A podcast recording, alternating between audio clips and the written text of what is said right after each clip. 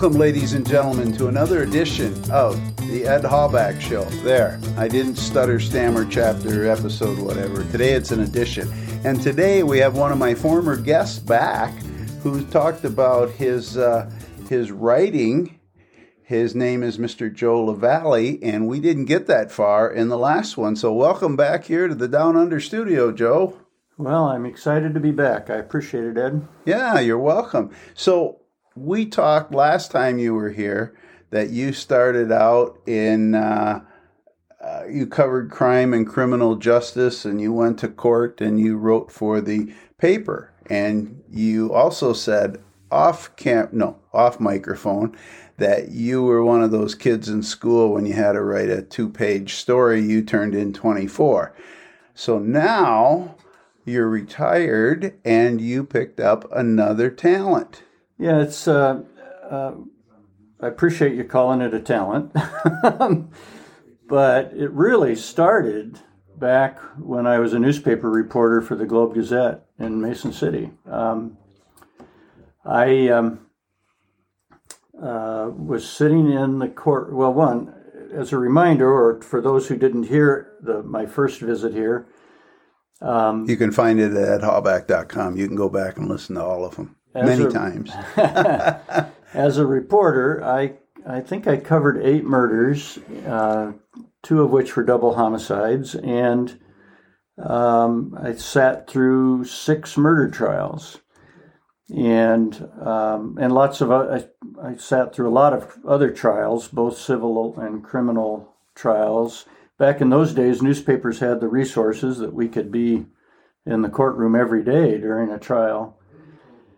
And I really enjoyed that work. I was fascinated by the attorneys, their strategies and tactics, etc. Yeah. And one one day I was sitting in a trial, and there's a table in the middle of the room that's piled high with evidence against the defendant. Okay. And I started almost in a daydreaming fashion to wonder, what if he didn't do it? Um, the um, you know how might all of this evidence been piled up against somebody if if that person didn't do it? And then obviously it'd have to be some kind of frame up and what might be behind that. And i thought to myself this is way back in the early 1980s i thought to myself wow that's a cool idea for a novel and so, um, fast forward a couple years, I got married and. Congratulations. Yeah, thanks. Um, married the deputy clerk of court. Oh boy, that was cozy. Um, and uh, we didn't have any kids yet. I had my brand new Apple IIe computer to give you an idea oh, how old I am. And I thought, well, now would be a good time to take a stab at writing that novel. And so I wrote about six chapters. I wrote the murder scene, I wrote some trial scenes. Um, I established the fictional town of Orney, Iowa, and I created the main characters. Um, Tony Harrington is the protagonist. He, they say, write what you know. He's a young single guy who works as a newspaper reporter. Oh, there you go. It's an autobiography, and you didn't yeah. even know it. No, it's not that. but uh, he's definitely fictional. People ask how much of him is me, and I suppose, like any author, some of me is in there. But I always tell people he's who I wish I was, not who I am, because he's tall, slender, handsome, you know, smart, brave. You talking about um, me? I'm kind of tall. yeah, there you go. But uh, he's a very likable character. I, I like him, and I, I hear from my readers how much they like him. But I created those characters in the fictional town, and like I said, I wrote about six chapters, and then you know I got busy with other things. Jane and I had six kids, not all at once, thank goodness, and um, I had a big job. I was now working as a, a public relations director at Mercy North Iowa, now Mercy One, and um, and then I went back to graduate school and got my MBA and got promoted at work and an even busier job. And And so the book mostly sat in the drawer for 25 years. Wow. And three things happened that made me decide to finish it. This is about six years ago, in October, about six years ago. Um, uh, one, I had the idea for the cool plot twist uh, that I'd not read before. I read a ton. I read constantly all kinds of things, and I read a lot of mysteries and thrillers. And I had an idea for a plot twist I'd never seen before. Um, now, I haven't read every mystery story, so I can't claim it's unique, but I'd never seen anything like it before. And when an author has that moment where you think of a plot twist that you think might be unique or is certainly new to you, it's a magical moment. It gives you goosebumps, and you're just suddenly very excited to share it with the world. Is that uh, called a write, writer's high? Yeah, well, it certainly was for me. Like and, like a runner's high. Yeah. Uh, yeah. Okay. And so the second thing is I just wanted the book to be done. You can imagine after 25 years or more um, of thinking about it, that I just wanted it to be finished. I wanted my kids to be able to say, My dad wrote a novel, rather than always having to say, My, my dad always talked about writing a novel. and so the third thing that happened, I was at lunch with some Mercy executives down. This is by then we had moved to Des Moines, and I was working a similar job as an executive for Mercy in Des Moines. And I'm at lunch with some Mercy executives, and Ron Mickey, one of the nicest people in the world, is on that team. And he said to the table at lunch, Did you know Joe's writing a novel? And Jackie, the chief nurse, said, I don't want to hear about Joe's novel. What she said, her exact words, I don't want to hear about Joe's stupid novel. He's Ooh. had the same 25 chap or the same six chapters done for 25 years. I apologize for my stumbling here. I've told this story a thousand times. But when she said that, it really got under my skin. And I went home that night and told Jane I'm going to finish the book. Now, Jackie knows I tell that story. She's very proud of the fact that she spurred me to get going on my author career. Uh, but I did that. I vowed in October six years ago that I'm going to write something on the book every single day until it's done. There you go. Consistency and, and persistency. Yeah, well, and I, I had still had six kids, still had a big job, still, you know, busy life. But I just said, even if I have a 12 hour workday, when I get home, I'm going to write something on the book before I go to bed.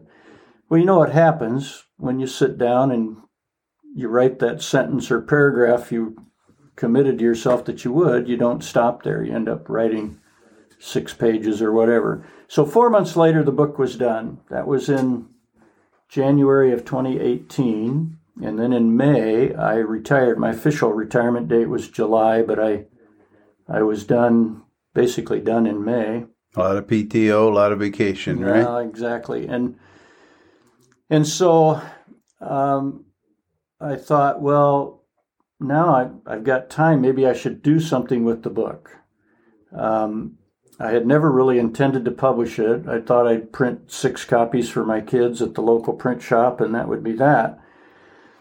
But uh, in retirement, I thought, well, uh, maybe I should pass it around, see if people like it, see if I can find a literary agent or a publisher and I uh, connected with Book Press Publishing. They they're a, a, publisher that's primarily engaged in nonfiction. They've published a lot of business books, science books. They've okay, done some astronaut sure. books. They were interested in getting into fiction, and I here I came along and met with them and had this novel that was uh, recently finished. So they had some people read it. They really liked it. We sat down and negotiated a deal, and in the end of 2018, the book was out. It, the official publication date is January of 2019. It's called Burying the Lead, and the title comes from a newspaper expression about when the important facts of a story are hidden down below. And that's the idea of the book. What's happening on the surface is this murder trial, what's really going on is a more sinister plot behind the scenes. So I thought it was a good title for a murder mystery. And lo and behold, Burying the Lead won two awards and sold out its first printing. Congratulations. Yeah, and I thought, wow, maybe I can actually do this. So I decided to write a second book, and it's called Cry from an Unknown Grave, and it's a darker tale. In it, same protagonist, Tony Harrington and his friends and coworkers get on the trail of a group of human traffickers, and Tony goes out and tries to rescue a group of girls who are being abused and held captive by these human traffickers. And so, you know, human trafficking is a very ugly world. And it is. As a result, that book has some darker stuff in it. Um, but I wanted to be realistic enough that people could learn some things everyone should know about human trafficking and make the story realistic so people could enjoy reading it. Um, it has kind of a hopeful ending. That it's it's got some humor. It has some romance. Um, all of these books, Tony has a love interest, and there's a little bit of sex and a little romance, and he has a friend who's kind of irreverent, so there's some humor. Um, I have friends that are irreverent too. yeah, exactly. No, and you know, it's just no. I know. It's I... the people interacting with each other the way we do in life, and so um, again, the books have been uh, very popular, and um, so book two came out the week, actually one week before COVID hit. Um, so cried it wasn't the immediate success that burying the lead had been because everything shut down and when an author can't go out and promote and all that stuff um, it just it just wasn't as big a success immediately. But i thought well uh, now covid hit we're locked down i might as well keep writing. And so i wrote three more novels wow. during the year and a half that we were pretty restricted in what we could do. We were, yeah. And so four of those, four of my books are published, and number five comes out in uh, officially on March 3rd of the coming year. And I just uh, one week ago finished. Um, I guess depending on when your listeners hear this podcast, I shouldn't be too constrictive on my time frames, but in the fall of 2022, I finished my sixth novel, uh, which has just now been sent to the publishers for their review. So we'll see what they think. But um, I'm loving it. Um, Tony Harrington continues to be in all the books. Um, in the third one, he accompanies his Italian mother back to Italy to a family funeral, gets on the trail of a very nasty guy and follows him back to New York City. So all of book three, which is called The Third Side of Murder, takes place in Italy and New York. The fourth book is called Performing Murder because it's a story of Hollywood comes to Iowa to make a movie, which we know happens sometimes. It does. Even here to Little Clear Lake, Iowa. Yeah, so um, so Hollywood comes to Orney, Iowa, my fictional town, and an actress is found murdered and uh, found floating in the country club swimming pool. And uh, somebody Tony loves gets charged with the crime, so of course he's determined to prove his loved one is innocent. And um, uh, it's just been a lot of fun to create these characters and see what happens to them and where they go and uh, create different kinds of stories for them. You're making me jealous. It, it uh, I'm probably a lot of my listeners because everybody wants to find that thing they have that's a passion that they absolutely love doing. It's not working. They get to use uh, their creativity. They have uh, resources to uh, to help them out, and yeah, it sounds pretty cool. It's like now I think I want to be a writer instead of a podcaster. Yeah, it you're right. I feel so blessed. You can imagine during the COVID lockdown to have something to do every day that you're excited about uh, was just such a blessing. And um, and I I'm fortunate in lots of ways. One, my big family is very supportive. That's awesome. Um, so that helps immensely. And a couple of little things, you know, one, because I was a newspaper reporter, I type really fast. And so when I sit down to write, you mentioned it's not work, it really isn't work to me because my fingers can keep up with my brain. Wow. And that is such a plus for a writer to not have to constantly be thinking, now, what was I going to say? Or what was that thought I had a minute ago? Um, I can type fast, so I can produce a lot of words when I sit down to write. And doesn't mean they're all great. Um, you know, you go back and do your editing and all those things to try to make it a really as good a book as it can be. But, but I am blessed to be able to churn it out pretty quickly. And, and in fact, Here's a little factoid your readers will enjoy. My Very, listeners, you're, remember, you're an author, I'm a podcaster. yeah. yeah, that's all right. I love tripping you people up. Yeah, no. Um, thank you. Here's a little factoid your listeners will enjoy. Burying the Lead, start to finish, took 33 years. Cry from an Unknown Grave, which is a slightly longer novel, 350 pages roughly, Cry from an Unknown Grave was written start to finish in 33 days. Wow. Um, now, I've never had a writing experience like that before or since. Um, it just poured out of me. Once I, that doesn't include the research. Um, I did two or probably three months worth of research before I sat down to write. But no outline, no particular storyline in mind. Um, I just sat down and started typing, and it just poured out of me. Well, you have a gift, Joe. Well, you... I, I was, I, I do feel fortunate, and one of the national reviewers said about that book, not only entertaining but important, and I felt really good about that. One of the awards that Cry has won um, was Best Mystery in the category of social issues.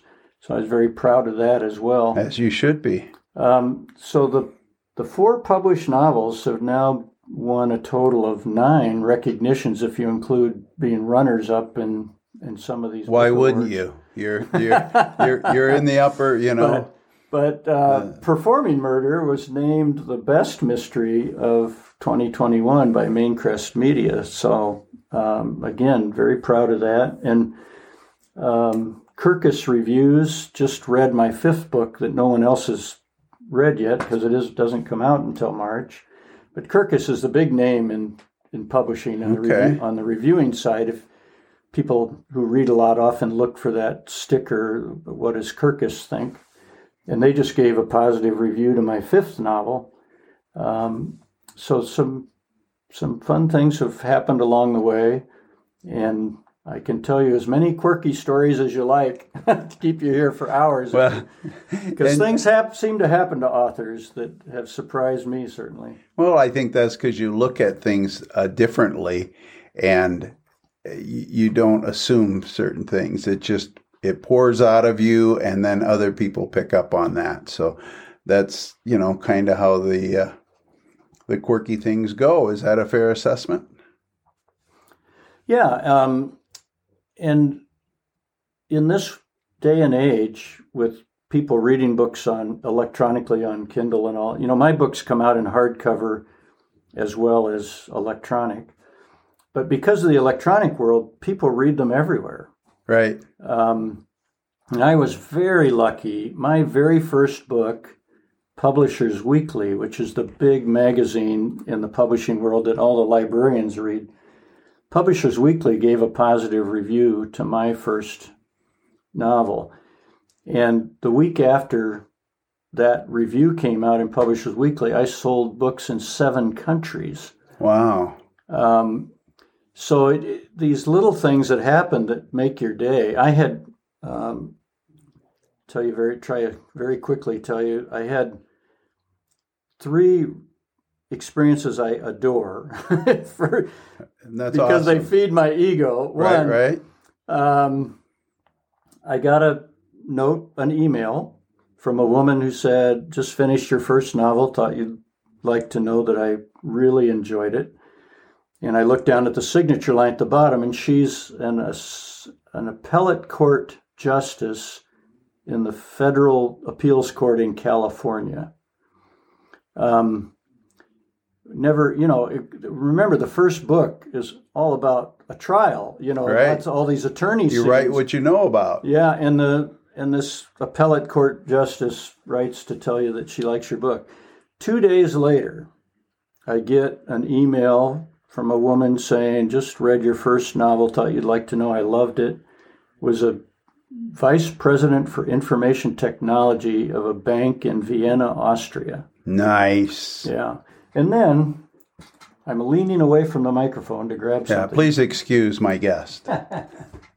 he he's reaching for his books. My studio's quite small, but So one day I got an email from a woman saying, um, read your first uh, book on an airplane and uh, finished it a couple weeks later and really liked it. Thought you, you know, she, people are so nice. They want me to know they like my book, and I appreciate that. Believe me. But when I saw who she was, I emailed her right back and said, I'm so glad you liked it. My second book is done. Would you like to read it and write a blurb for the cover? And she agreed to do that.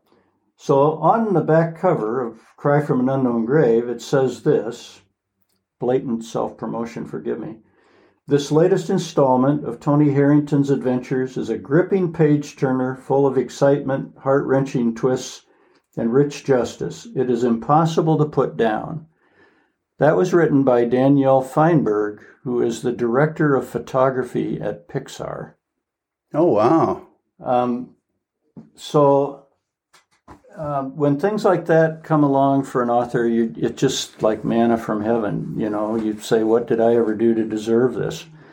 Um, but I've been very fortunate, and uh, people who enjoy the books communicate that to me, which makes my day every time it happens. So Well, Joe, I you know, you said seven countries you've sold your book. I have, yeah. Coincidentally, I have seven foreign countries that listen to my podcast.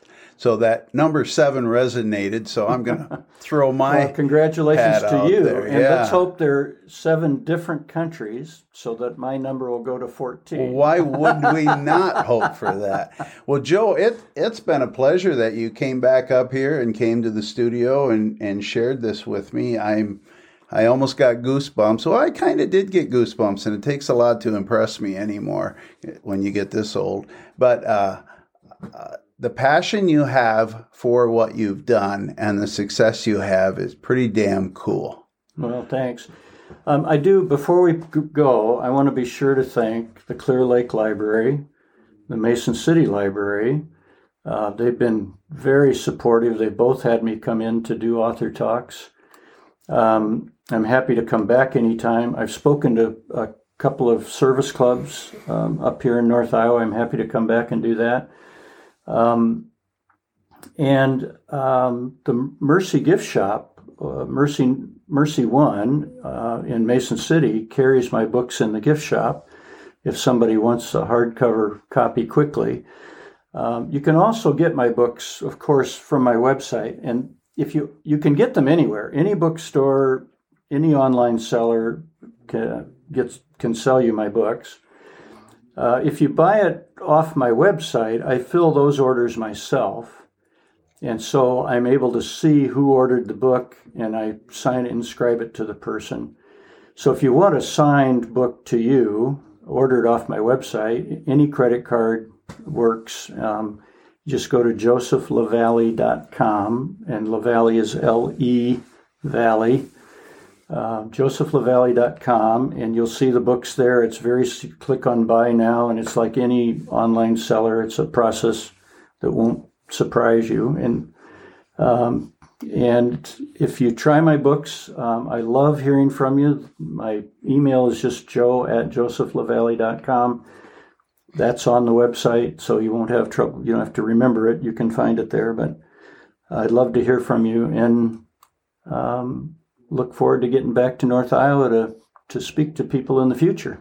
Great, Joe. Thank you so much. It was a pleasure meeting you. Uh, it was. It was. Uh, I'm glad you could come back and talk about your books because we didn't get very far in my my uh, quoted 20 minute podcast the first time. But this is exciting. I'm excited for you. Uh, we'll be definitely keeping in touch. So, ladies and gentlemen, a round of applause. I think we tried that last time for Joe. But anyway, uh, thank you for listening. Remember, you can go to edhalbach.com, drop me a line, ed at edhalbach.com, check out my website. I think I just added a photo gallery. You can get on my daily quotes by sending me a note. Uh, just in the subject line, just put quotes, and I will add you to a seven day a week quote that I send out. So, with that being said, once again, thank you, Joe. Thank you, Ed. And bye bye.